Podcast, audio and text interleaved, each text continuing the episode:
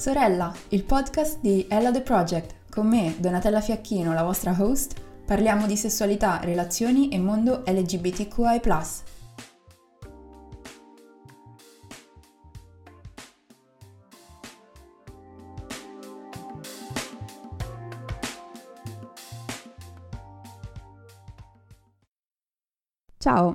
Oggi parleremo di sesso lesbico, lesbodrammi e tutto quello che ha a che fare con la cultura lesbica. Ovviamente non sarò da sola, qui con me c'è Frad, che ringrazio. Ti va di presentarti a chi ci ascolta? Ciao a tutte, sono Frad, sono una fumettista faccio webcomics da un po' di anni, poi ho pubblicato un po' di fumettini e poi da un anno circa ho cominciato a fare anche stand-up comedy. Diciamo che mh, mm, sì, attraverso Instagram c'è stata un po' un'escalation perché ho cominciato a pubblicare non solo vignette ma anche video, reel storie dove dicevo cose e cercavo di far ride. Visto che comunque mi, mi piaceva lo scambio con i follower, vedevo che la gente era presa bene, c'è stato poi il passaggio al palco, diciamo. Quindi ho detto, vabbè, perché queste cose ne, ne dico su un palco? E niente, quindi è andata un po' così. Le tematiche che affronto sono... Io sono molto autobiografica in generale quando parlo delle cose, quindi eh, parlo molto di me, della, soprattutto della mia soggettività, che è quella lesbica, e delle relazioni, mentre un sacco su questi argomenti, l'amore, le relazioni, la non monogamia, cose varie, insomma. Uno dei problemi maggiori che riscontriamo quando parliamo di cultura lesbica è il fatto che questa è quasi assente nei media. La rappresentazione mainstream infatti è poca, fatta male, spesso trattata in modo superficiale o feticizzante. Però partirei dalle origini, quindi ti volevo chiedere, ti ricordi la prima rappresentazione di lesbiche nei media, che fossero film, serie o cartoni che hai visto? E che reazione hai avuto? Um, allora, io devo dire che da piccola io non vedevo niente che mi rappresenta, cioè a parte che io, ecco, ho fatto coming out a 21 anni, quindi ovviamente da piccola non è che eh, sapevo di essere lesbica, però ero già mh, molto mascolina, però devo dire che vedevo molto raramente delle donne che mi somigliassero, no? Infatti io mi identificavo molto di più nei, nei, nei maschi delle, delle serie, de, dei film, così. A parte ovviamente sì, mi sono guardata Xena, come tutte. Fantaghirò, Fantaghirò, in realtà però io amavo Fantaghirò, cioè non, non, mi rivedevo tanto perché insomma ci ho provato a tagliarsi i capelli, ma comunque era sempre un po' fam, quindi... Eh... però ci sono stati dei momenti in Fantaghirò interessanti. Sicuramente ho cominciato a farci caso quando ero un po' più grande, penso guardando la 7 7 perché sulla 7 facevano io sono dell'87 eh, quindi stiamo parlando di primi anni 2000 tipo eh, 2010 2006 insomma que- quegli anni là. A un certo punto sulla 7 c'erano i viaggi di Nina che era questo programma dove lei parlava soprattutto di questioni LGBT credo o unicamente mo non mi ricordo. Comunque c'erano però io ero grandicella avevo tipo credo ero adolescente per dire e poi vedevo mi è capitato di vedere The, Real World, che se non sbaglio lo facevano sulla 7, sempre. Non so se tu ti ricordi. Non ne ho idea, perché sono del 94. Ok, ok. Ok, posso farcela lo stesso.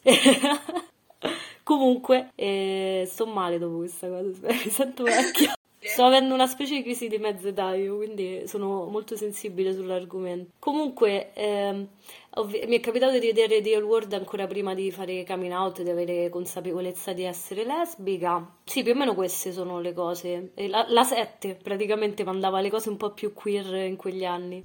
Io penso che la prima rappresentazione che ho visto sia stata la sorella di Pieraccioni nel ciclone. Che a dire, è vero? E allora sì, probabilmente non me le ricordo quelle poche cose che ho visto da bambina, sai? Perché probabilmente io non volevo identificarmi in quella cosa là, quindi l'ho, l'ho pure un po' rimosse forse.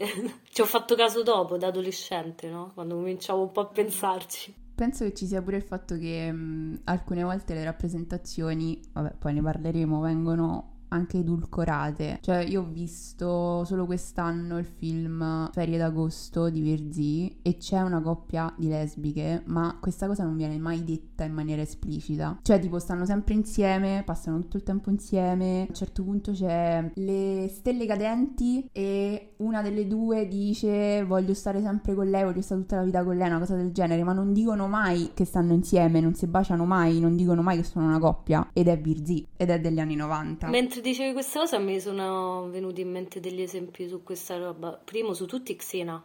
Beh, sì, eh. Regà, cioè siamo, siamo and- dovute andare a spulciare i momenti in cui si vedeva, cioè, però c'era quella cosa là, ma non si diceva, no? Però c'erano dei riferimenti all- alla loro relazione. Pomodori verdi secchi alla fermata del tram.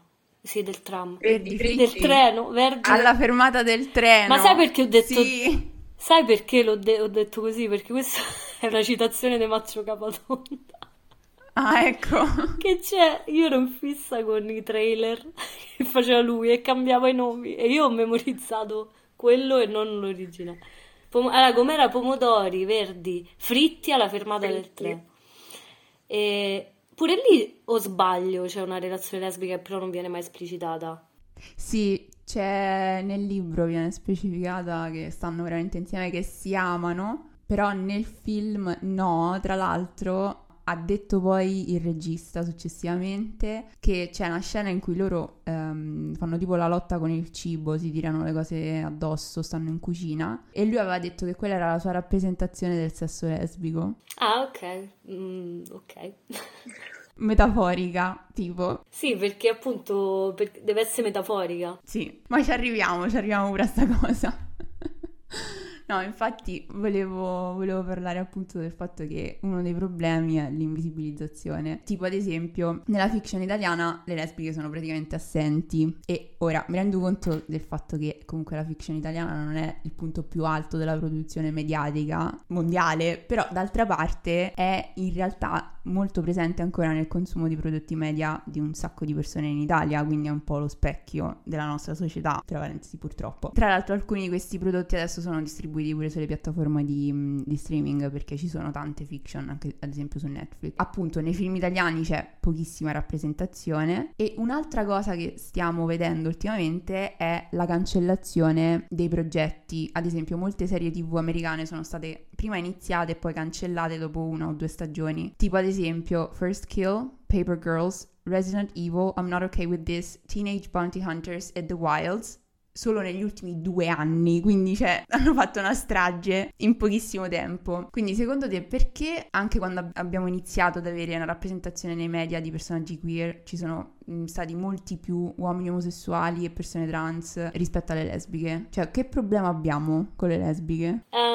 Non è... Allora, questa è una domanda complessissima in realtà, perché ci porta direttamente nella questione dell'invisibilità lesbica, che non è una roba da poco, cioè secondo me ci sono diversi layer, no? Cioè ci sono diverse risposte, non è- non c'è un, un solo motivo. Diciamo che mh, sicuramente, eh, allora, la lesbica, già esistendo, sovverte in qualche modo l'ordine patriarcale perché comunque è una donna che non è oggetto, è soggetto, che desidera altre donne e quindi il maschio cis-het è eliminato.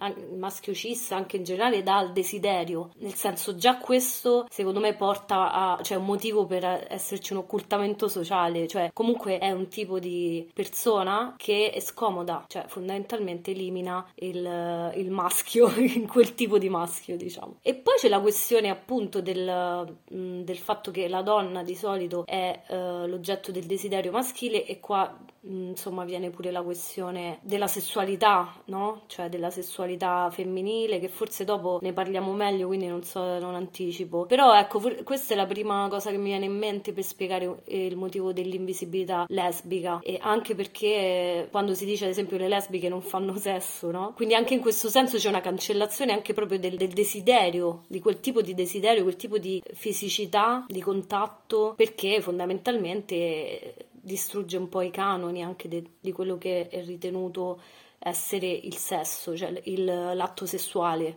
Sì, è strano perché mi sembra che ci sia un'ambivalenza. Cioè, da una parte le lesbiche non fanno sesso, ci sono un sacco di stereotipi, di battute becere su questa cosa, anche nella stand-up comedy, quella diciamo mainstream cheesehead. Dall'altro però i personaggi, le lesbiche che ci sono, quelle poche rappresentazioni che ci sono vengono trattate in maniera estremamente sessualizzata, feticizzata, con lo sguardo maschile. Mi viene in mente ad esempio la vita di Adele. Nella vita di Adele abbiamo delle rappresentazioni in generale della loro relazione, ma soprattutto delle scene di sesso che sembra un porno cioè anche abbastanza, cioè poco realistico. Però in generale anche le dinamiche di coppia che hanno loro comunque sembra che segua proprio lo stereotipo della coppia che sta insieme, poi sta insieme dopo un po' si stancano, poi c'è il tradimento, eccetera. Cioè, boh, è anche, anche un problema di scrittura, mi sembra. Sì, sì, ma certo, ma perché comunque sempre l'occhio maschile la lesbica è una categoria porno per loro. Lesbica vuol dire quello ed è sempre comunque il, sto maschio cis che deve diventare centrale, che il suo occhio deve diventare centrale e che oggettifica eh, la donna. Quindi l'unico modo per dire che le lesbiche esistono è perché comunque le desidera un uomo e le descrive così come una cosa sessuale, no? come un su- una sua fantasia. È l'unico modo per farle esistere, credo. Altrimenti ce la potrebbero fare accettare l'esistenza delle lesbiche. Infatti non, non, non lo accettano, fondamentalmente facendo facendo questo. Però infatti c'è questa ambivalenza, infatti a me eh, c'è questa frase di non la so memoria, però di Paola Lupo, che è una storica e sociologa, che dice che il silenzio sulle lesbiche è la più efficace forma di repressione e tolleranza insieme. Perché è vero, perché l'essere invisibili ha portato anche a volte a essere meno perseguitate, no? In qualche modo, soprattutto diciamo nel, nel mondo antico, cioè dopo sì col cristianesimo, ok, però diciamo nel mondo antico eh, i rapporti tra donne avevano me- meno rilevanza sociale. No, ma infatti anche in molte religioni, la Bibbia, eh, si parla, si condannano i rapporti omosessuali fra uomini, ma non si citano mai quelli tra donne. Perché non scopriamo? È quello il succo. Cioè, come fanno a condannare il rapporto sessuale tra due donne se il rapporto sessuale tra due donne non, non esiste per loro? Cioè, perché il fatto è che, eh, ah, perché ogni volta che noi diciamo eh, cioè cerchiamo di spiegare com'è il sesso lesbico, ci viene risposto, ah ma ok, allora non è sesso, sono preliminari, perché fondamentalmente cos'è il sesso eh, per queste persone? È, cioè c'è il fallocentrismo, nel senso del pene, penetrazione, orgasmo, maschile e quindi tutto quello che non rientra in questa cosa uh, non è sesso. E per questo la, invece la sodomia ha tutto sto peso. E poi tutto il resto no, perché nella sodomia c'è questa cosa, ma no, non va, cioè c'è la penetrazione, non è fatta come dovrebbe essere fatta, però senza penetrazione non c'è sesso, quindi fondamentalmente noi non esistiamo, il sesso tra di noi non è sesso e quindi va bene così. No, infatti, e magari questa è anche la spiegazione del perché l'altro giorno stavo riguardando un film che è del 2005 che si intitola Imagine Me and You e ho scoperto che ha il rating R. E mi sono andata un po' a guardare le scale di rating perché in realtà non, non sapevo questa cosa. E il rating R richiede che i minori che vanno al cinema vengano accompagnati da un adulto per poter vedere un film, quindi è superiore al PG-13 che sarebbe il rating ad esempio di film come Avengers, Titanic, però anche la um, serie di film che è iniziata con After, che è uscito mi sembra nel 2017, che è una sorta di diciamo 50 sfumature di grigio però ambientata all'università, una cosa un po' per, per giovincelli. Quindi scene esplicite, ma questi film sono comunque categorizzati come PG-13. Imagine Me and You è una storia di due donne in cui queste due donne si vedono soltanto che si baciano e basta ed era comunque stato considerato nel 2005 non adatto a minorenni non accompagnati. Cioè questa cosa non ha senso secondo me. Certo, no, neanche per me ha senso, però eh, ripeto perché lesbica uguale categoria porno. Sì, sì. Come anche trans. Cioè, stessa cosa. Ma infatti queste, queste due parole non, non, le possiamo usare su Instagram. Sì. Sono targetizzate dall'algoritmo. Perché eh, sono parolacce, sono cose zozze. però poi non scopriamo. Cioè, tutto un po'... Siamo zozze per... soltanto se c'è l'occhio maschile, capito? Comunque, continuando con, uh, con la rappresentazione cinematografica, c'è anche un altro problema di cui ci dobbiamo preoccupare, che è quello che le lesbiche o in generale i personaggi queer nei film muoiono. Cioè, muoiono tipo sempre o quasi sempre. Infatti c'è quello che viene definito il uh, bury your gaze trope, cioè sarebbe lo stilema, l'elemento ricorrente nei film, nelle serie e nelle storie. A parte che io mi chiedo se ce la faremo mai avere delle lesbiche che non muoiono nei film. Comunque, al di là di quello, ti volevo chiedere se c'è stata, qual è stata la morte cinematografica che ti ha segnato di più? Allora, cinematografica sicuramente l'altra metà dell'amore, perché sì, era la, perché era la prima volta, cioè, avevo già fatto coming out, eh, eh, avevo circa 22 anni, e, sì più o meno 22, 23, 24, comunque una, una ragazza che stavo frequentando mi fa, ci vediamo un film a tematica lesbica, ok, e non l'avevo mai visto prima, forse un film a tematica lesbica, proprio un film, e a parte di L-Word. E, ehm, e, niente, questa alla fine si suicida. È stato, cioè non lo so, mi ricordo che il film in generale non mi è piaciuto, cioè non è che ho detto oh che figo, ho visto un film sulle lesbiche, ho detto mm, boh, un po' strano. E questa morte mm, è stata la, mia, la prima morte lesbica cinematografica che ho visto. Però quando la vedi una volta dici vabbè dai, magari sto film è un po' esagerato, no? E poi cominci a vederla troppe volte. Allora, se posso spaziare fuori dalla cosa cinematografica, cinematografica ce n'ho altre due. Certo. Nel senso che una che proprio ci sono rimasta di merda era questa serie che però io, non, io l'ho cercata, però si chiamava qualcosa Lipstick o proprio Lipstick, non lo so. Comunque, allora era una serie Mon- abbastanza simile a The World, però nata qualche anno dopo, non famosissima, però io me- probabilmente me l'ero andata a cercare proprio su internet, tipo serie tv lesbiche così. C'era praticamente questa Shane, perché era uguale, e-, e, c'era la-, la, sua Carmen, diciamo. E, ehm, niente, praticamente De Botto muore, cioè la- l'altra, eh, la Carmen, diciamo, ma proprio De Botto, cioè tipo attraversa la strada, la investono... E- a metà se- cioè una cosa ti giuro che non aveva senso. E io là mi sono arrabbiata. È la prima volta che mi sono arrabbiata su una morte lesbica perché ho detto no vabbè basta. Ma poi pure noi cioè e poi l'altra è un fumetto che che sto spoilerando, però vabbè, ormai è uscito da anni che il blu è un colore caldo, da cui il film. E io ho detto, po- porca miseria. Cioè, pure quando comunque ci raccontiamo, diciamo, noi persone queer così, delle lesbiche raccontiamo così, cioè devono morire per mano nostra pure, cioè non va bene. E quindi queste sono quelle, sì, poi appunto ce ne sono tante, però queste sono quelle eh, che mi ricordo di più, sicuramente. E, e rabbia, eh, perché ogni volta ci rimango male, dico, ma perché dovevamo morire? Perché? In alcuni casi è tipo quella che rimane in vita poi capisce di essere etero. Questa cosa succede a volte e quella ancora peggio, devo dire. Cioè, comunque, da che muore quella, continua la sua vita etero, diciamo, è stata una parentesi. A me, quella che mi ha strappato il cuore è stata, appunto, pomodori verdi fritti alla fermata del treno, perché quella è stata proprio... Cioè, ho pianto col film e ho pianto pure leggendo il libro. ha ucciso. È che io quando l'ho visto era, era prima del coming out, quindi forse manco ci ho fatto caso. cioè a questa roba che le lesbiche muoiono nei film. Però adesso hai citato The L Word. Io devo ammettere, ma sono giustificata dalla mia età, però devo ammettere che non ho visto la serie originale, io ho visto soltanto Generation Q. Tu non hai visto Generation Q? No, lo devi vedere perché sono vestite meglio. Senti, allora, Comunque non era così pessima la moda quando ero giovane. Insomma.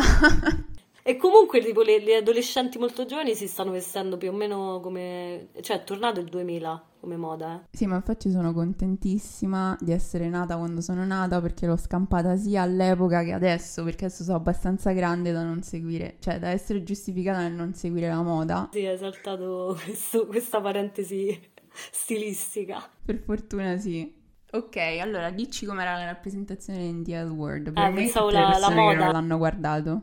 No, no, la moda, la rappresentazione delle lesbiche.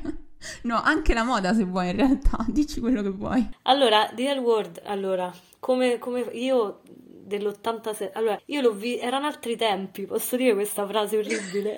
per giustificarti? Per il fatto per che l'hai guardato? perché, raga, cioè, piano. De, de, cioè, non si può vedere The L World primo, cioè è pieno di cose che non vanno bene, non vanno bene. Però lo sappiamo, cioè l'abbiamo, l'abbiamo messo in discussione, ma sicuramente rappresenta innanzitutto che sono borghesi tutte. Eh, Hollywood, insomma, sono quasi tutte ricche, poi c'è una rappresentazione di una persona trans che non va molto bene. Insomma, ci, ci sono delle cose che, diciamo, in parte può essere giustificato col periodo, perché comunque era un bel po' di, di anni fa. Io quando l'ho visto non avevo minimamente gli strumenti per criticare nulla, cioè per me era oro colato. Anzitutto volevo raccontare questa cosa e mi fa molto ridere. Io lo, la prima volta l'ho visto che non avevo fatto coming out e l'ho trovato bruttissimo, l'ho trovato noioso, mm, non capivo proprio dove voleva arrivare cioè proprio niente, ho detto ammazza quanto è fatta male sta serie. Ho fatto Coming Out, la mia serie preferita. Me la so sparata tutta. Mi ricordo che ho proprio pensato, ma quindi basta che una cosa parla di lesbiche per piacermi? Sì, in, quel, in, quegli anni, in quel momento sì, cioè oro colato, quindi in realtà io me la sono sparata tutta, volevo essere figa come Shane. Sì, per me lei era proprio, cioè io me la guardavo con gli occhi a cuore perché finalmente era un personaggio diciamo femminile che però sentivo che mi poteva rappresentare. Quindi per la prima volta non mi piaceva un, maschio cis in, una serie, non mi identificavo con lui ma con una donna, quindi per me è stato, è stato molto figo. Anche Shane nel suo essere una, veramente un, insomma, una macchietta, però ti dico, per la me ventenne, appena fatto coming out, era tutto meraviglioso, insomma. Effettivamente stai parlando della rappresentazione del, un po' del maschiaccio o del, di questo mix fra la femminilità e alcuni aspetti un po' più androgini, che comunque ovviamente anche nel reboot, anche in Generation Q, Shane ha, anche se la fanno camminare come un cowboy, sembra... Vabbè. Sì, un po', un po e... macho, diciamo. sì. Però ci dici quali sono le categorie delle lesbiche? Facciamo un po' di informazione. Allora, diciamo che mh, mm, principalmente sono due, cioè nella storia lesbica, che eh, diciamo è la diade Butch Femme, che diciamo si riferiscono al maschile e al femminile appunto, all'espressione di genere. Quindi le butch eh, sono eh, quelle mascoline, maschili, eh, che qua chiamiamo le, le camioniste, le famose camioniste, e le femme, quelle femminili, che adesso vengono anche chiamate lipstick, però è, una, è un termine un po' più nuovo, lipstick, diciamo. La cosa è che Devo dire che in Italia io uh, non, non, vedo che c'è cioè se ne parla poco delle categorie e vengono molto eh, usate solo ironicamente, no? Poi ci serve una terza che è tomboy, che è un po' Shane, se vogliamo, che sarebbe appunto la, l'androgina. Però ecco, sono delle categorie, mm, mo non mi vorrei sbagliare, penso nate ne, più o meno negli anni Ottanta, queste qua, e altri tempi pure questi, ovviamente, dove c'era, cioè non esistevano ad esempio non esisteva la soggettività non binaria, cioè ovviamente esistevano le persone non binarie perché non è che sono nate adesso, però non,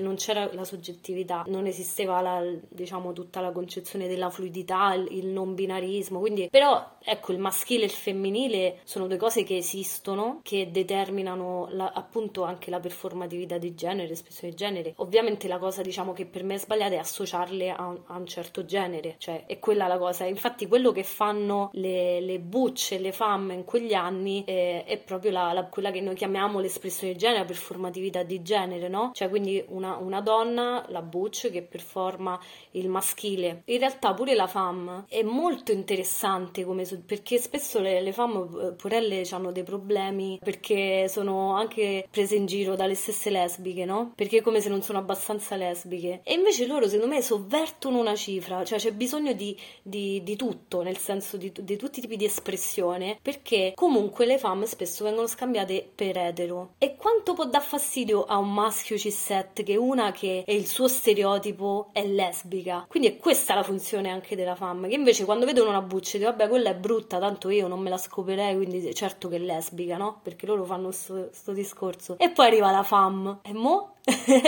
È lesbica pure lei, non è, non è, lesbica perché non trova un uomo, perché tu non la desideri, no? Però devo dire che in Italia se ne parla molto poco, non conosco nessuno che si identifica in queste categorie e dice vabbè ci può stare, succedeva tanti anni fa, però in realtà fuori dall'Italia sì, cioè fuori dall'Italia si parla ancora di queste categorie, non sono così superate, ad esempio in Argentina c'è una mia amica argentina che mi ha spiegato Guarda che l'identità Butch in Argentina è vivissima. Io conosco, se volete approfondire, vi consiglio questa Butch Fam, tutte queste cose delle categorie. Ci sta eh, La Falla del Cassero, trovate online, è il giornale del Cassero di Bologna. Ci sono online eh, vari articoli. Voi andate nella sezione rub- eh, che è una rubrica lesbica è chi les- la lesbica fa e lì ci sono degli approfondimenti sulle Butch de- di Irene Villa, che è insomma una dottoranda, si occupa di eh, queerness, io la, la conosco di persona e, ed è una, una, fiera Butch. Ha fatto appro- due articoli sulle Butch e c'è anche un articolo sulle femme che sono molto interessanti perché poi in realtà si tratta di una, di una subcultura praticamente. Eh, però in Italia è arrivata molto poco questa cosa.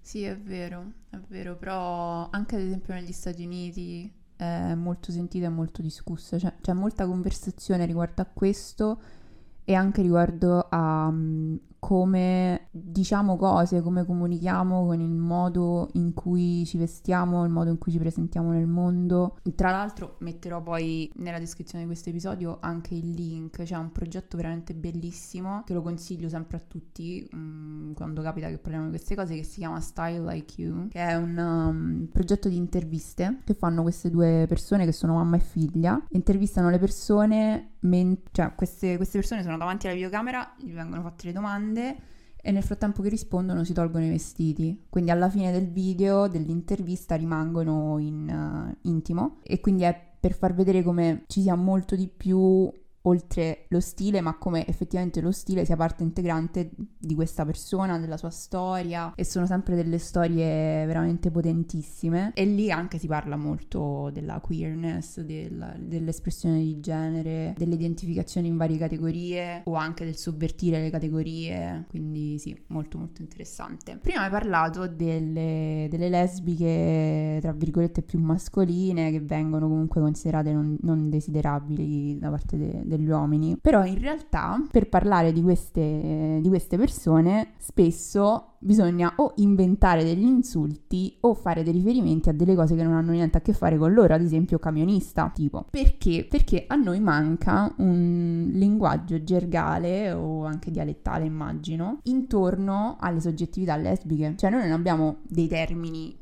per dire lesbica che non siano lesbica o omosessuale. Cioè, perché questa cosa secondo te? Eh, sì, perché diciamo che lesbica è già un insulto, no?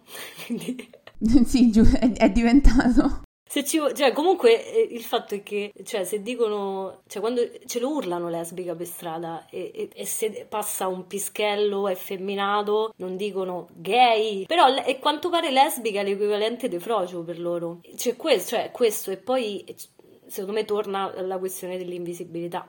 Cioè, visibile, cioè, diciamo, il gay eh, femminile è molto visibile perché c'è tutta la questione della virilità, no? Quindi lui è uno che sta disconoscendo, cioè sta a fare una cosa grave se si comporta, perché le, si comporta da, da, femmina che è una cosa debole, che è una cosa eh, brutta, capito, per loro. E quindi invece una donna eh, mascolina è meno visibile per dire, perché essere mascolina comunque è una cosa più accettata, no? Perché vuol dire che vuoi essere forte, che vuoi essere potente, non so come dire. Quindi sì, penso sia cioè è molto interessante questa cosa non ci sono gli, gli insulti per le lesbiche ehm, ovviamente me, me, lo sono chiesto negli anni e diciamo la risposta è che lesbiche è l'insulto Anche perché effettivamente un'altra cosa è che per gli uomini omosessuali o anche per le persone trans, però tendenzialmente per le donne trans, gli insulti hanno a che fare con le pratiche sessuali che si ipotizza che questa persona facciano. Quindi tutto quello che riguarda la penetrazione, parlare di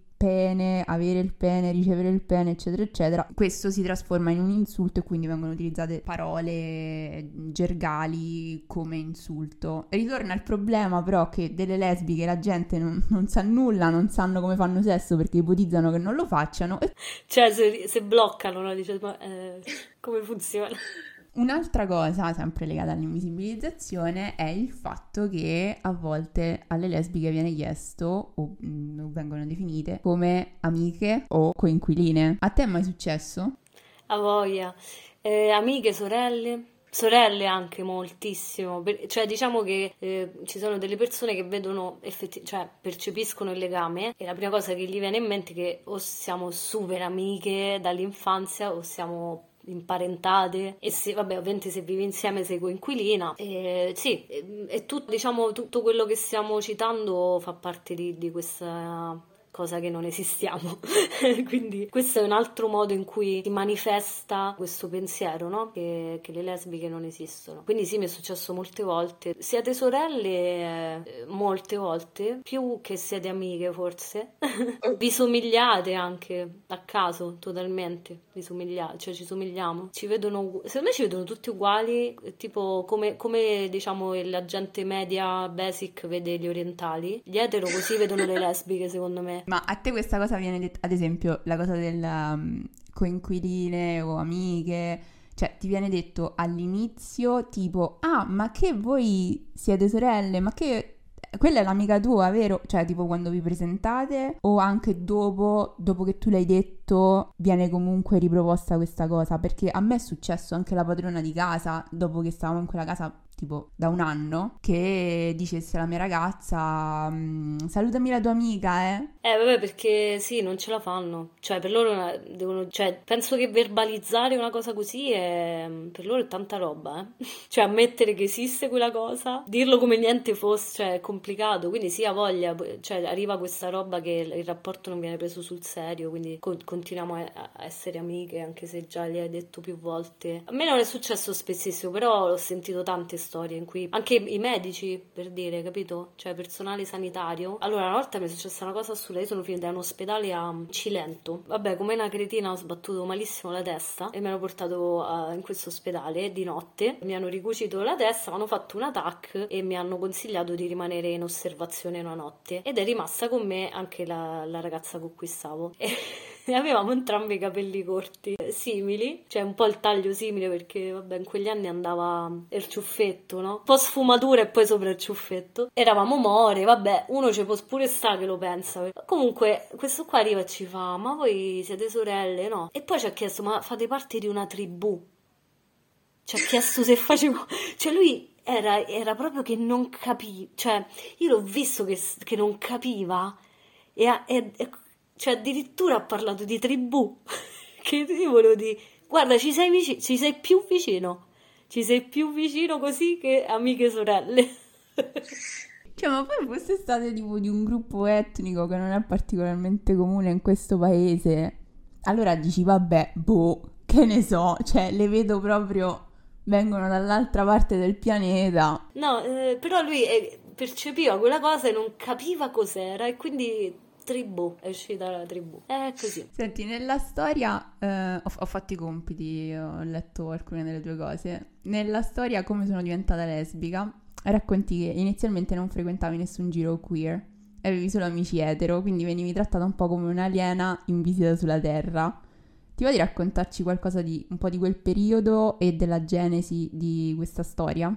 Allora, come sono diventata lesbica è un titolo, eh, cioè voluto, ovviamente il titolo è provocatorio perché tendenzialmente è quello che a volte ci dicono, no? Che magari è una scelta e invece me lo sono rivendicato perché effettivamente io ho avuto due passaggi, cioè tre volendo. Il pre coming out, poi nel 2008 sono uscita fuori e un po' di anni dopo ho invece affrontato un, un nuovo processo, un nuovo percorso identitario in cui ho riconosciuto di più la mia identità lesbica, mi sono messa in discussione, mi sono confrontata, mi sono fatte delle domande, insomma ho decostruito eccetera eccetera, poi arriva il transfemminismo e così. E quindi sono vari passaggi. Quello diciamo subito dopo il coming out è stato un momento in realtà, cioè il fatto che io venissi trattata come un'aliena perché frequentavo solo etero, a me piaceva un sacco perché mi sentivo speciale. Poi io quel periodo ero felicissima, cioè finalmente mi ero liberata di tutto, mi sentivo figa, avevo le tette piccole, ero contenta, mentre prima no. Eh, cioè, cioè, proprio il mio corpo finalmente mi piaceva e lo trovavo sexy e desiderabile. E, insomma, era, è stato tutto bellissimo ed ero felice perché ero, ero l'unica persona no, non etero di quelli che frequentavo e comunque erano tutti, erano tutti essi amici miei, capito? Cioè era troppo figo avere l'amica lesbica, io ci stavo dentro in questa cosa e quindi ero felice perché era molto facile, cioè io non dovevo confrontarmi, non dovevo misurarmi, mettermi in discussione, cioè non capito, stavo una pacchia, ero l'unica lesbica, potevo fa- dire, fare quello che, che mi pareva. Però a un certo punto ho sentito il bisogno di conoscere altre persone simili a me, però è stata dura perché io all'inizio le odiavo le lesbiche, odiavo le lesbiche, odiavo le femministe, i contesti, mi sentivo inadeguata, mi sentivo diversa da loro, non capivo perché loro stavano stavano solo tra di loro, le criticavo per questo, dicevo che si ghettizzavano e dicevo tutto quello che mo mi dicono a me io sbrocco alla gente, capito? Però io ero loro, io la pensavo come loro e ora non, non ho il minimo di, di pazienza invece quando me lo dicono. Fondamentalmente poi ho capito perché, e nella storia ve lo spiego, no? Cioè, il fatto è che entrare in quei contesti, in un gruppo di lesbiche, in un contesto femminista, cioè, mi doveva fare per forza mettere in discussione, cioè, e, e vedevo queste persone che già l'avevano fatto e mi davano fastidio e quindi io mi ponevo con atteggiamento di superiorità perché non, non avevo altri strumenti. Quindi dicevo, vabbè, queste sono le lesbiche chiuse, io sono più figa per quegli amici etero, no? Poi io sono esattamente diventata la lesbica chiusa, cioè io sono diventata tutto quello che criticavo, eh, però sono contenta perché in realtà appunto mi sono timidamente confrontata, avvicinata, litigate pure nel senso che io dicevo delle cose orribili perché io avevo interiorizzato il maschio medio. Quindi eh, insomma nei contesti femministi non, non, è stato facile entrare perché comunque veramente male male però in qualche modo poi magari mi, mi, veniva fatta una critica, io all'inizio dicevo che sono rompipalle queste, e invece poi a casa ci ragionavo, ma perché quella cosa forse non va bene? Insomma, è stato tutto un percorso lentissimo, quello che mi ha avvicinato a, alla mia identità lesbica in senso politico e al transfemminismo, molto lento, molto difficile, non mi volevo prendere questa responsabilità, non amo le responsabilità in generale, quindi ci ho messo anni, però diciamo con i fumetti, con l'arrivo dei fumetti è stato tutto un po' velocissimo, cioè si è velocizzato questa cosa perché ho conosciuto persone persone, ambienti, cose, insomma mi, mi sono trovata esposta eh, in tutti i modi e quindi era inevitabile, diciamo. Quindi in pratica quello che hai dovuto fare è stato uccidere il maschio etero basic che era dentro di te. Non è stato facile, per ne- eh, eh, ci ho messo anni, ti giuro. E ancora a volte io sento dei rimasugli, molto pochi adesso, eh. veramente lo è quasi, cioè, quasi morto stecchito. Però io ti dico, non è che io ho fatto coming out e ho risolto, non ho risolto proprio niente. Ho dovuto fare un percorso di decostruzione che è avvenuto grazie soprattutto, a parte sì che mi sono letta libri, quello, ma la, il confronto con le persone, quello è stato in assoluto. Cioè io ringrazio tutte le persone, anche quelle che mi hanno sbroccato male, e, perché è stato fondamentale. E il maschio medio, io me lo rivendicavo quasi quasi da lesbica, non so come dire. Cioè, io quando ho fatto cammin out ho detto, mo finalmente posso essere maschio. Me-". Cioè, ero felice che finalmente potevo comportarmi come quei maschi che vedevo che per me erano fighi, capito? Quindi riproponevo que- quel modello. E quindi diceva anche e non si può più dire niente. Ce l'aveva sta cosa? Pure il maschio che era dentro di te. Scherzi, sì. Cioè, questa è una cosa un po' più nuova in realtà, però in qualche modo la versione, eh, diciamo, 2010 di questa cosa sì, sì, sicuramente mi vedevo tutto come censura, quello che mi veniva detto, no? Vabbè, adesso sì, non si può più di niente, in qualche modo lo pensavo che queste femministe mi rompevano su tutto, no? Mi vietavano delle cose e io volevo essere libera, fondamentalmente di fare il maschio medio, volevo essere libera, capito? Perché finalmente lo potevo fare, mo che fate, me levate questa libertà che ho conquistato, cioè era quella la cosa, no? Quindi per quello io ero infastidita, cioè stavano a levare una cosa che secondo me invece era la mia conquista. Eh, infatti è quello, è quello il punto, penso, perché fino a quel momento non lo potevi fare perché non ti veniva permesso. Cioè, c'è un certo spazio nella società che le donne o le persone socializzate come donne si devono conquistare perché vengono sistematicamente escluse. Quindi devi sgomitare per arrivare a un certo punto e poi dici no, ho fatto tutta questa fatica per arrivare qua, ora qua ci rimango. Esatto, e invece no. E invece no. Ma infatti, come io dico anche in un pezzo di stand up che faccio, che spesso i maschi C7 ci dicono: Ah, ma perché state solo tra di voi? Scusate, ma voi? Cioè, non lo so, per me tutta la vita a fare fatica a entrare in un gruppo dei maschi C7 e poi mi viene a dire a me che sto solo la gente. Cioè, veramente, eh? Veramente. Senti, ma secondo te se avessi avuto intorno a te maggiore rappresentazione, avresti fatto coming out prima? Beh, se ci fosse stato... forse non l'avrei fatto, nel senso che sarebbe stato naturale, come avviene per alcune persone che, diciamo, hanno il privilegio di poterlo fare, ovviamente, perché poi non è che si può fare ovunque, però sicuramente molte persone adesso vedo che non, neanche fanno coming out, capito? Semplicemente scoprono delle cose e le esprimono. Quindi sì, sarebbe successo questo probabilmente. Per me la, la lesbica era una cosa a cui non volevo volevo somigliare perché veniva rappresentata in modi orribili e quindi cioè, non è stato facile per me dirmi che ero quella cosa là. E anzi, appunto, quando poi ho fatto coming out mi dicevo che comunque non ero una lesbica come le altre. Poi rifacciamo lo stesso episodio, però invitiamo pure una persona della Gen Z e vediamo che ci dice su sta roba qua. Eh sì, è, vabbè, è totalmente diverso.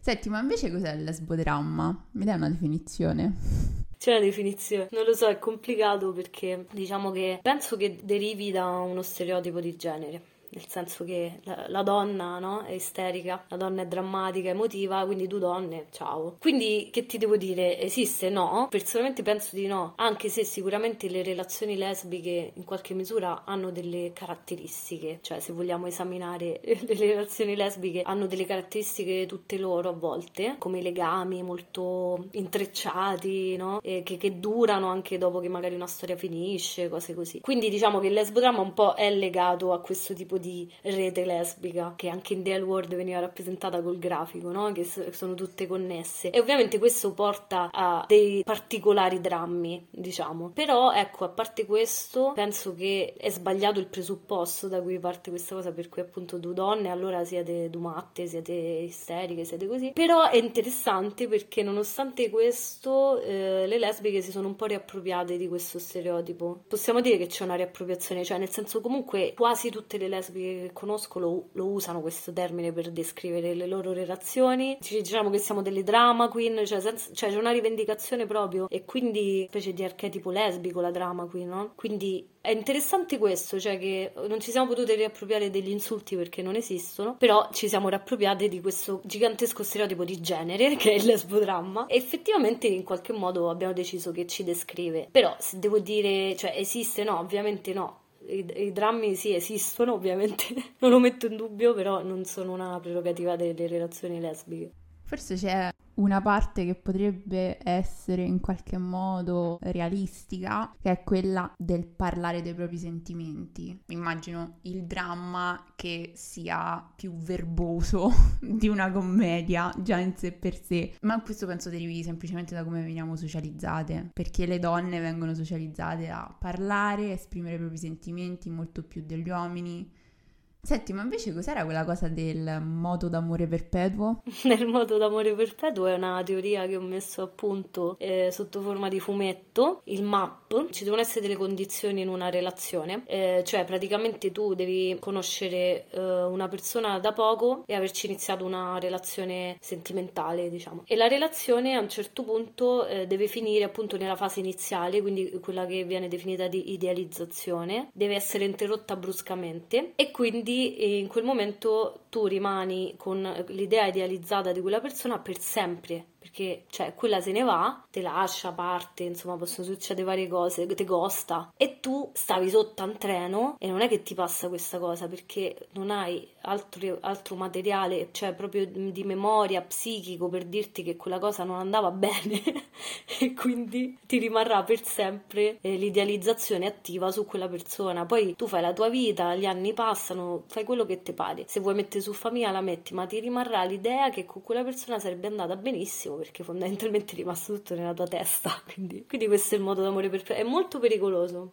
Però io do una, una soluzione di come uscirne nel, nel, nella storia che dico che devi possibilmente o, o morire, dico, oppure Oppure, rincontr- così. Oppure rincontrare la persona dopo molti anni, però, no? Dopo due mesi e, e dici no, no, mi è passato, poi la ribecchi e ci arrivai sotto. No, dopo molti, molti anni e probabilmente ti renderai conto che, cioè, non è minimamente come te, te la ricordavi, capito? Quindi un po' potrebbe cadere quell'immagine e spegnersi quella la speranza di, di questo amore perfetto che c'hai nella testa.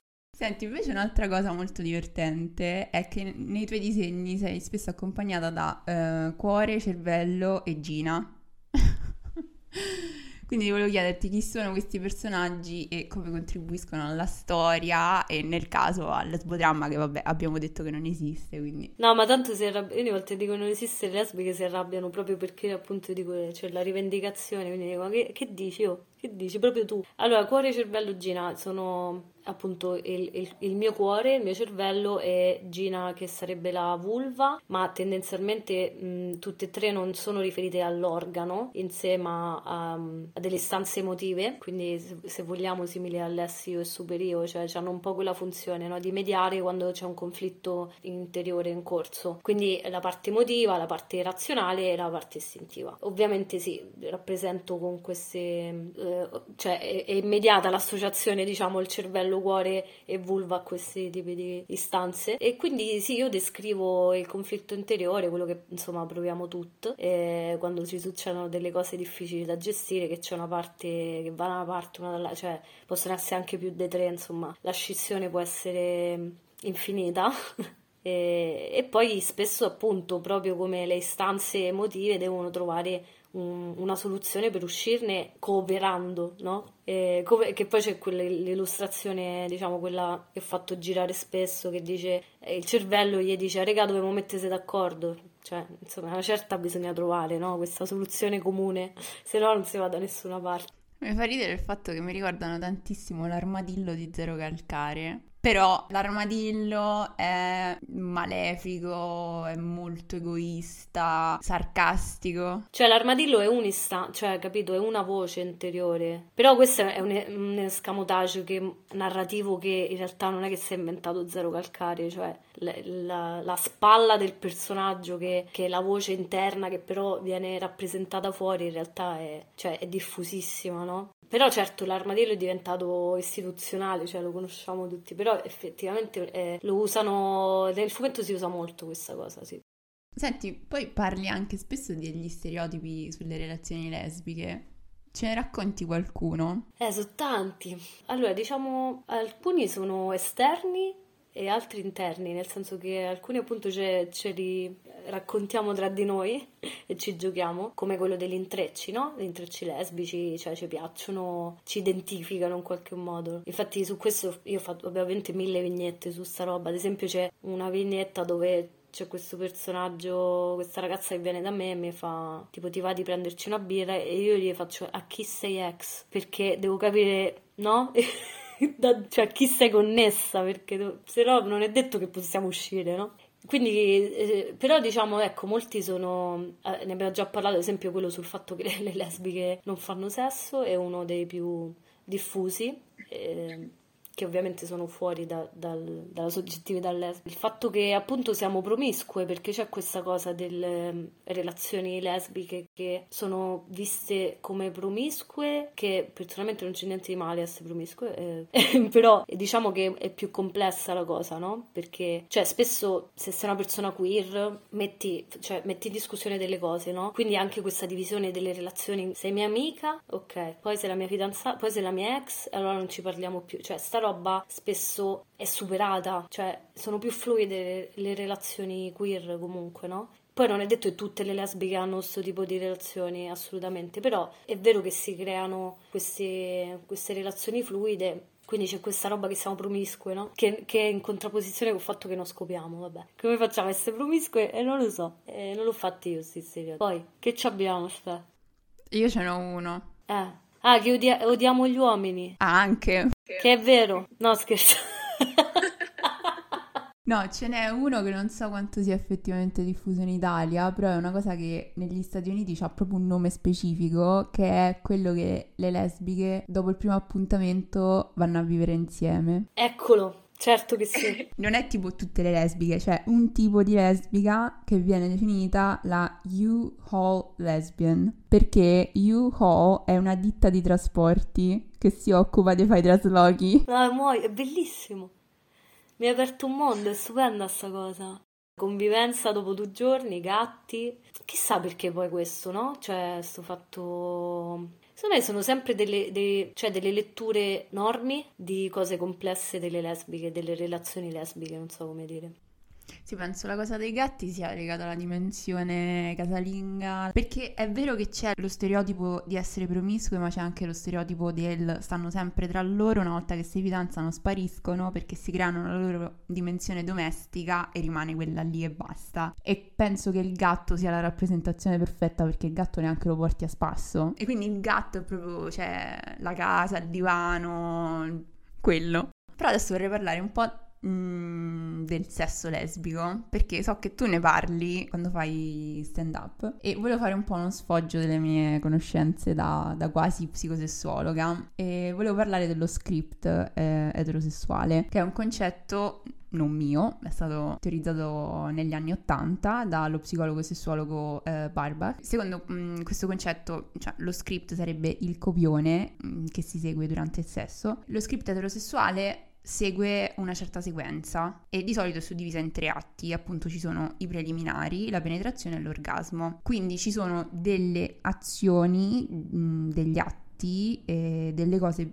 specifiche che sono ben identificate come tutto ciò che non è sesso può portare al sesso, è quasi sesso, ma non lo è perché appunto manca la penetrazione come dicevamo prima. Però oltre a questo ci sono anche delle dinamiche specifiche perché c'è tutto il discorso di chi è dominato, chi domina, chi prende l'iniziativa, quali posizioni sono diciamo ammesse, eh, anche perché alcune posizioni vengono considerate come una minaccia alla mascolinità. Secondo te il sesso lesbico è inconsciamente influenzato da questo script? Forse anche per il fatto che abbiamo la maggior parte della rappresentazione mainstream e anche nel porno che segue questo script? Ma io penso che l'abbiamo interiorizzato quasi tutto, è quella la cosa, cioè che la narrazione è questa e cioè, all'inizio ci credi che il sesso è quello, no? Io non ho avuto sesso eterosessuale, però nonostante questo effettivamente anche per me il sesso era quello e, e quindi Uh, all'inizio uh, sicuramente mi ha influenzata, però in qualche modo interagire con un, un'altra persona, un corpo femminile, un... non lo so, cambia già i presupposti, cioè inevitabilmente ti poni in un modo un po' diverso secondo me e quindi anche se hai interiorizzato quella cosa, di... secondo me è difficile riproporla in una relazione lesbica del tutto. Infatti, sinceramente, io posso dire che ho trovato nella maggior cioè forse sempre persone molto versatili cioè non, nelle lesbiche non c'è passiva attiva in un modo netto, preciso, e mentre ne, nel mondo gay ci sono proprio eh, top e bottom, capito? Che sono proprio due categorie specifiche che se lo dicono pure prima di uscire, no? Cioè devono capire come si incastrano. E invece io non mi sono mai fatta troppe domande tipo se la persona che ho davanti gli piace fare una cosa o l'altra perché io, io sono versatile la, e la, la, maggior parte delle ragazze che ho conosciuto lo erano quindi penso che anche il tipo di fisicità che c'è ti porta a, a sperimentare e a sentirti a tuo agio a fare cose diverse e a uscire da quei canoni diciamo. Sì, un'altra cosa secondo me è non dare per scontato che se determinate cose piacciono a una persona con cui eh, sei stata o piacciono a te, allora piaceranno anche alla prossima persona con cui starai. Che però è una cosa che mi sembra molto diffusa nelle conversazioni fra uomini etero. Cioè loro si aspettano che tipo determinate cose si facciano in un certo modo. E che credo tutto questo sia legato anche a vari stereotipi, vari, varie aspettative che riguardano la durata, ossessione per la lunghezza del pene, queste cose qui, che penso che siano, che girino tutte intorno a questo script per cui le cose vanno fatte solo in un certo modo. E poi tra l'altro le classiche conversazioni da, da spogliatoio, no? L'uomo che è stato con tante donne è un uomo che sa esattamente cosa fare perché ha accumulato tanta esperienza, quindi sei più rispettabile da quel punto di vista. Tutta questa roba qua penso venga messa più in discussione nelle relazioni tra, tra donne, tra persone trans, mm, persone che in generale non, non seguono, non vogliono, non possono seguire um, lo script eterosessuale. Sì, sono e... d'accordo. Sicuramente le, so- cioè, le persone che lo mettono più in discussione, diciamo più facilmente, sono le persone trans non binarie, le persone socializzate donne, cioè sicuramente io inevitabilmente nel momento in cui mi sono ritrovata nel letto con una donna, eh, cioè si è stracciato quello script, capito? L'ho cestinato perché è così. Poi percepisci che è sbagliato proprio, non so come dire. Cioè che non ha senso in quel momento. Non, non, lo puoi replicare, non so come dire. Poi ad esempio, ecco, la penetrazione io è una cosa che non do per scontata mai. Penso che un maschio C7, cioè PFIC senza girarci troppo intorno, cioè per lui è, è, è, scontato che succeda quello, no? Mentre io ho incontrato persone che provavano dolore con la penetrazione oppure non gli piaceva proprio. Non... E io, cioè, una cosa che succede molto con le persone che non sono appunto maschi esseri cis e che si, si fa, ci si fa delle domande prima. Non è che devi stare là a fare il questionario, eh, però comunque un minimo, cioè dirti posso, che ne so, io vorrei questo, ti va di fare, cioè no? Si parla un sacco che quando parlo con i miei amici, ad esempio cis gay o con le mie amiche etero e gli dico che noi comunichiamo così, cioè loro non, non ci possono credere, cioè gli fa troppo strano per esempio questa cosa. Sì, sì, sì, è, è vero. Eh, penso, sì, tra le varie cose sia legato anche a questo discorso del uh, devi sapere. Se hai esperienza, ormai arrivato a un certo punto, devi sapere come si fa, quindi non c'è bisogno di parlarne. Però non è proprio per niente così perché siamo talmente cioè, diversi, cioè ognuna gli piace una cosa diversa, ma proprio in maniere ci sono mille possibilità, veramente.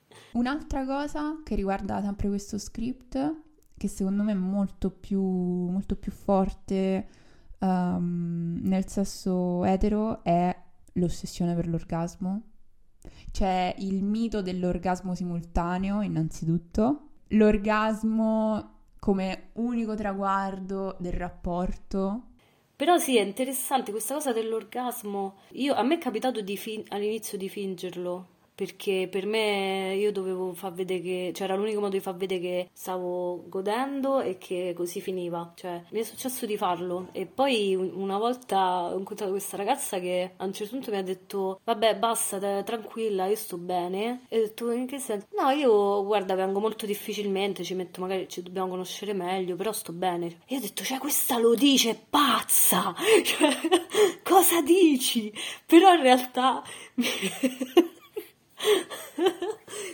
cioè, in realtà ho detto ok, figo, si può fare. In realtà è, cioè, c'è questa comunicazione possibile che uno non la prende neanche in considerazione, capito? Che dice, ma quindi lo posso dire come funziono e non devo fare finta di, di fare una cosa, no? E, e, mi ha aperto un mondo, sembra banale, però di giù quando mi ha detto, detto, vabbè, a parte sei troppo figa a dire una cosa del genere, con questa naturalezza. E poi invece c'è questa cosa dell'orgasmo precoce, diciamo, che se sei una persona, diciamo, dotata di pene è una vergogna. Però in realtà io se vengo velocemente, cioè io sono felicissima, l'altra pure, cioè tipo Dio, vabbè, cioè quanto stavi godendo per venire così facilmente, no? Quindi pure sta roba che sul, sulla, sul venire prima, cioè vissuto in tutt'altro modo, il non venire pure, cioè è complicato venire per alcune persone. Cioè, non è, a volte non vieni proprio per, ma per un sacco di tempo mai, cioè, ognuno è fatto in modo suo e e quindi a un certo punto quando c'è questa comunicazione appunto metti in conto che puoi non venire che non è quello che ti fa dire ok ho scopato oppure è stata una bella scopata no? però c'è questa ossessione guarda è difficile levarsela perché comunque pure io cioè, cioè, ci sto un po' in fissa su questa cosa dell'orgasmo nonostante tutto sì, e mm, poi in generale credo che ci sia una forte tendenza alla patologizzazione, non solo per quanto riguarda l'ambito sessologico, perché vabbè, sappiamo l'ambito delle relazioni o semplicemente della salute mentale, lì proprio uh, c'è, c'è, moltissima patologizzazione nel nostro paese. Tra l'altro la cosa assurda è che da una parte c'è patologizzazione, però dall'altra c'è um, una tendenza a non diagnosticare, quindi vabbè questa, queste contraddizioni che riguardano il mio ambito comunque. Una cosa però che mi ha fatto un sacco ridere è un estratto eh, che ho visto tra i, tuoi, tra i tuoi reel in cui parlavi della rappresentazione del sesso lesbico nello specifico parlando delle posizioni. ok, ho capito dove vuoi arrivare. Purtroppo è solo audio, quindi non possiamo fare gesti con le mani. Tu ti rendi conto che ero al brancaccio davanti a tipo 700 persone a fare il segno della sforbiciata. Ma in realtà il pubblico era molto misto perché era un evento di cori LGBT, cromatica si chiama. C'erano le Karma B che presentavano, c'era pure, insomma, c'erano varie incursioni, non c'ero solo io. Quindi comunque c'erano pure so, i genitori, quelli del coro, cioè cioè, era molto misto il pubblico, secondo me. Vabbè, insomma, sta sforbiciata. Allora, diciamo che la sforbiciata, ecco appunto, quando mi hai detto questa cosa dell'orgasmo simultaneo, chi si è inventato la sforbiciata? Stavo a pensare a quello, cioè, due persone vaginomunite, come fanno ad avere un orgasmo simultaneo? così, cioè capito il genio? cioè, è perché io non so a chi è venuta in mente questa cosa. Io giocando dico che se appunto se, se la sono inventata a un certo punto i maschi cis perché facendo le domande a, sull'isola di Lesbo eh, alle donne chiedendo co- come funziona, alla fine non avendo una risposta eh, hanno deciso che succedeva questa cosa qua. E poi si è diffusa molto questa, questa idea di, di, questa pratica sessuale lesbica con il porno, no? Mainstream. Perché ecco, secondo me è legata a quella cosa di, cioè, come deve funzionare questa cosa? L'unica è che si incontrano i due genitali perché, cioè, l'unica cosa che possono fare queste qua, no? Cioè, non c'è altra cosa, perché il resto sono preliminari, quindi. Però, insomma, se dovessimo fare questo tutto il tempo avremmo una serie di problemi, secondo me. Ma non lo so, dottore, però, cioè, secondo me fa ma, no? Cioè, pensa a fare solo questo ogni volta che, che fai sesso. Cioè, secondo me deve, a, a parte le infezioni, perché comunque così è più facile trasmettersele, no? Però no, non facciamo solo questo perché, cioè, c'è chi non piace proprio, tipo a me non piace, eh, ci ho provato, però non mi piace. C'è chi invece per dire dopo lo spettacolo, siccome io proprio lo smerdo, la sforbiciata nello spettacolo, dopo me, qualcuna mi viene a dire guarda che in realtà a me piace, io la faccio tutto a posto e ci sta, ovviamente non è che non la devi fare, però non può essere l'unica cosa perché cioè, comincia, cioè, ti fa male, ti si irrita, insomma non è piacevolissimo fare tutto il tempo quella cosa là. Poi come dico io, non è manco body positive perché per farla devi essere anche abbastanza snodata e magra, eh, cioè, secondo me. Quindi. Sì, sì, sì, sì. Eh, no, no, infatti non lo consiglio tipo sempre come unica come unica pratica. Senti, ma invece i sex toys, eh, tu parli, ogni, ogni, tanto parli del maschio cis-et come Giantizio. Quindi da quando Giantizio ha scoperto i sex toys usati dalle lesbiche, mi sa, non se ne fa più una ragione. Come glielo spieghiamo? Eh, questa è complicata. Um, allora, diciamo che partirei da una premessa, nel senso che il sex toy, a parte il sex toy può, può significare qualsiasi cosa, però parlando di quello che sconvolge il, il Giantizio, cioè il, diciamo, il vibratore, il dildo, no? Quello che io dico che sconvolge è che eh, non sostituisce il pene in realtà, perché può fare molte più cose, ad esempio. Prima cosa. E, ehm, diciamo che la cosa interessante è che ci sono dildo di ogni eh, dimensione, colore, forma, cioè veramente di, tu- cioè veramente di tutto di più, eh, ad esempio sono quelli tentacolari, e però per loro comunque, anche se tu usi un dildo di qualsiasi tipo, per loro è il pene, cioè tu, tu stai sostituendo il pene, ma quello che poi io dico anche nel, nel, nel mio spettacolo, che li sconvolge è che non è per me non ha la forma del pene ma della mia vagina cioè nel senso molti dildo sono pensati per dare piacere interno e quindi hanno quella forma allungata però cioè molti non somigliano a sto cacchio di pene, eppure per loro in ogni caso lo è. Però una cosa che ci tengo a dire, che secondo me non è mm, da poco, è che anche se usi i dildo a forma di pene realistici non significa comunque quello, nel senso che io penso che il desiderio del pene in una persona lesbica può esistere, cioè non, non vuol dire essere meno lesbica, non vuol dire che ti manca il maschio, l'uomo, cis. Peraltro non credo che appunto eh, gli unici detentori del pene siano i maschi cis, quindi all'interno di una relazione lesbica può esserci il pene. Poi una lesbica può divertirsi, usare il dildo per esplorare fantasie da sola o in compagnia. Appunto, ci possono essere delle fantasie legate al pene, anche se sei lesbica. E poi, cosa importantissima secondo me, è che non credo che un oggetto possa determinare l'orientamento sessuale di qualcuno. Credo, eh. Perché non lo credo che lo possa fare neanche un genitale, figuriamoci un oggetto. Quindi, questo diciamo è, quello, è, è, è un po' la risposta ampia su questa cosa, perché a me no, non mi basta dire il dildo non è il pene, perché che male c'è comunque, anche se per una persona lo fosse, no? Poi qua le TERF si arrabbiano da morire quando dico questa cosa. Cioè, mi, infatti, che so su Instagram, un po' dico queste cose qua, mi vengono sempre a scrivere e io gli vorrei dire quale parte di transfemminista non hai capito? Cioè, nel senso, quando dichiaro di essere transfemminista, cosa non ti è chiaro? Cioè, che mi vengono a dire, ah, così però stai dicendo, non mi rompete sono transfemminista, cioè andatevene dal mio profilo, defollowatemi, non lo so. Sì, sì, anche perché poi appunto hai citato le fantasie, possiamo avere fantasie che rimangono fantasie, possiamo avere fantasie che poi diventano realtà solo ogni tanto, cioè che le mettiamo in atto, possono diventare gran parte dei nostri momenti intimi, la maggior parte dei nostri rapporti sessuali, ma comunque per noi vogliono dire qualcos'altro, insomma, c'è una cosa secondo me che molte persone non capiscono riguardo al sesso, ma penso che il problema sia perché di sesso se ne parla poco, è che non è vero che sia solo istinto, non è solo corpo, non è solo una roba animalesca e quindi super basica per cui ah fai questo, allora sei questo. C'è anche tanto di attribuzione di significato, che poi tra l'altro penso sia anche un, un, elemento molto importante all'interno del BDSM e della comunità kinky, perché tutto quello che riguarda il significato, la rappresentazione è, cioè, è fondamentale. Ma comunque, al di là di quello, sì, penso che ci manchi proprio una cultura della sessualità, ci, manca, ci mancano i discorsi sul sesso. Ok, io ho finito le domande, in realtà. E quindi di rito alla fine dell'episodio chiedo sempre al, all'ospite se ci dice um, dove possiamo trovarlo o trovarla sui social. Allora, io sono su Instagram eh, come frad underscore ramma che non è Ranma il, il manga ma Ramma che sarebbe fra dramma e, e, queste persone, cioè le persone lo scoprono molto tardi spesso, cioè mi seguono e poi ogni tanto mi scrivono, ah ma ecco cosa significa frad ramma, vuol dire dramma, sì, e quindi è bellissima questa cosa perché non c'è un'associazione immediata di questa cosa di frad dramma, quindi sì, frad underscore eh, ramma lì c'è tutto, fumetti, eh, alcuni pezzi delle mie stand up, video che faccio a caso le terfe che si arrabbiano, insomma, eh...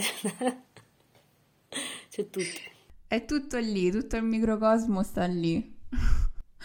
Bene, grazie, grazie ancora e grazie a chi ci ha ascoltato fino a qui. Grazie.